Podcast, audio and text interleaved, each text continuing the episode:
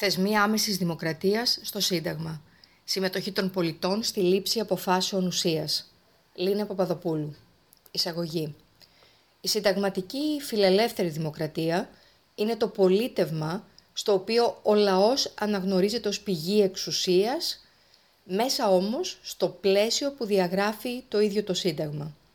Η άσκηση της εξουσίας θεμελιώνεται σε δύο διακριτές αν και αλληλένδετες μορφές νομιμοποίησης σε δύο βάθρα. Το πρώτο βάθρο είναι η διαδικαστική νομιμοποίηση, που θεμελιώνεται σε ελεύθερες και ανώθευτες εκλογές των αντιπροσώπων, αρχικά της οικονομικά ανερχόμενης τότε αστικής τάξης και μετέπειτα του συνόλου λαού, σε τακτά χρονικά διαστήματα, αλλά και μέσα από μορφές άμεσης λαϊκής νομοθεσίας, όπως η λαϊκή νομοθετική πρωτοβουλία και το δημοψήφισμα, με καθολική συμμετοχή όλων των πολιτών. Αυτό το βάθρο της συνταγματικής δημοκρατίας ας το ονομάσουμε ρεπουμπλικανικό. Αυτό ανάγεται ήδη στην αρχαία δημοκρατία, εξού και έχει χαρακτηριστεί από τον Κωνσταντ ως ελευθερία των αρχαίων. Συνίσταται στον αυτοπροσδιορισμό του πλήθους και στην αυτοκυβέρνηση του Δήμου και ερίδεται στην πεποίθηση ότι η πολιτική συμμετοχή αποτελεί μια συστατική ιδιότητα του ατόμου ως μέλους του κοινωνικού συνόλου και προϋπόθεση της θετικής του ελευθερίας. Σε νεότερη εκδοχή της ρεπουμπλικανικής αυτής θεώρησης της δημοκρατίας, το κράτος αναγνωρίζει ως σκοπό του την ενσωμάτωση όλων των πολιτών και την ενοποίησή τους σε ενιαίο σύνολο.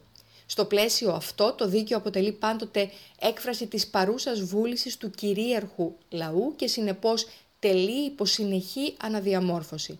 Παρότι έχει σήμερα αποβάλει μέρος αυτού του ριζοσπαστισμού, ο ρεπουμπλικανισμός εκφράζει την τάση προσανατολισμού σε διαδικαστικού κυρίως και λιγότερου ουσιαστικού χαρακτήρα εγγύησης, απαλλαγμένες από αξιακές επιλογές. Το δεύτερο βάθρο της συνταγματικής δημοκρατίας αποτελείται από την προσωπική αυτονομία, την λεγόμενη ελευθερία των νεωτέρων ή κατά τον Αϊζάια Μπερλίν αρνητική ελευθερία – απαντά στον κίνδυνο επιβολής μιας τυραννίας της πλειοψηφίας, ένα κίνδυνο τον οποίο είχε ήδη από το 19ο αιώνα επισημάνει ο Αλέξης Ντετοκβίλ, παρατηρώντας τη νεαρή τότε Αμερικανική δημοκρατία. Ο κίνδυνος αυτός τον οδήγησε στην πρόταση τριών αντιβάρων της Ομοσπονδιακής Αρχής, της τοπικής αυτοδιοίκησης και της δικαστικής εξουσίας, ακολουθώντας έτσι την πρωτοποριακή σκέψη του Μοντεσκέ. Το σύγχρονο συνταγματικό κράτος δεν είναι λοιπόν μόνο διαδικαστικά δημοκρατικό, αλλά και κράτος δικαίου.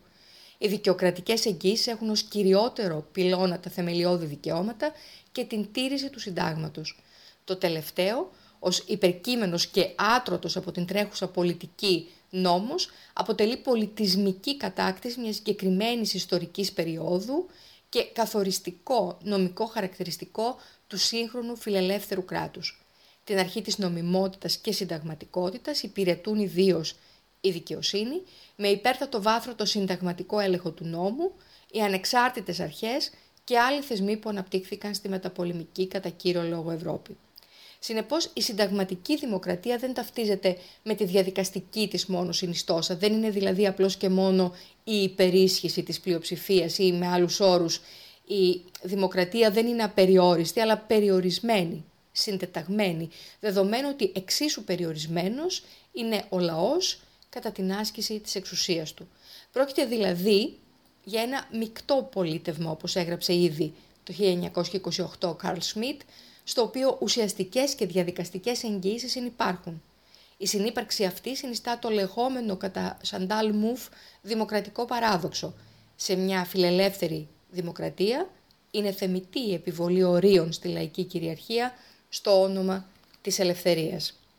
Μέσα σε αυτό το πλαίσιο τοποθετείται η πραγμάτευση του θέματος της μονογραφίας σχετικά με τα δημοψηφίσματα και τη λαϊκή νομοθετική πρωτοβουλία.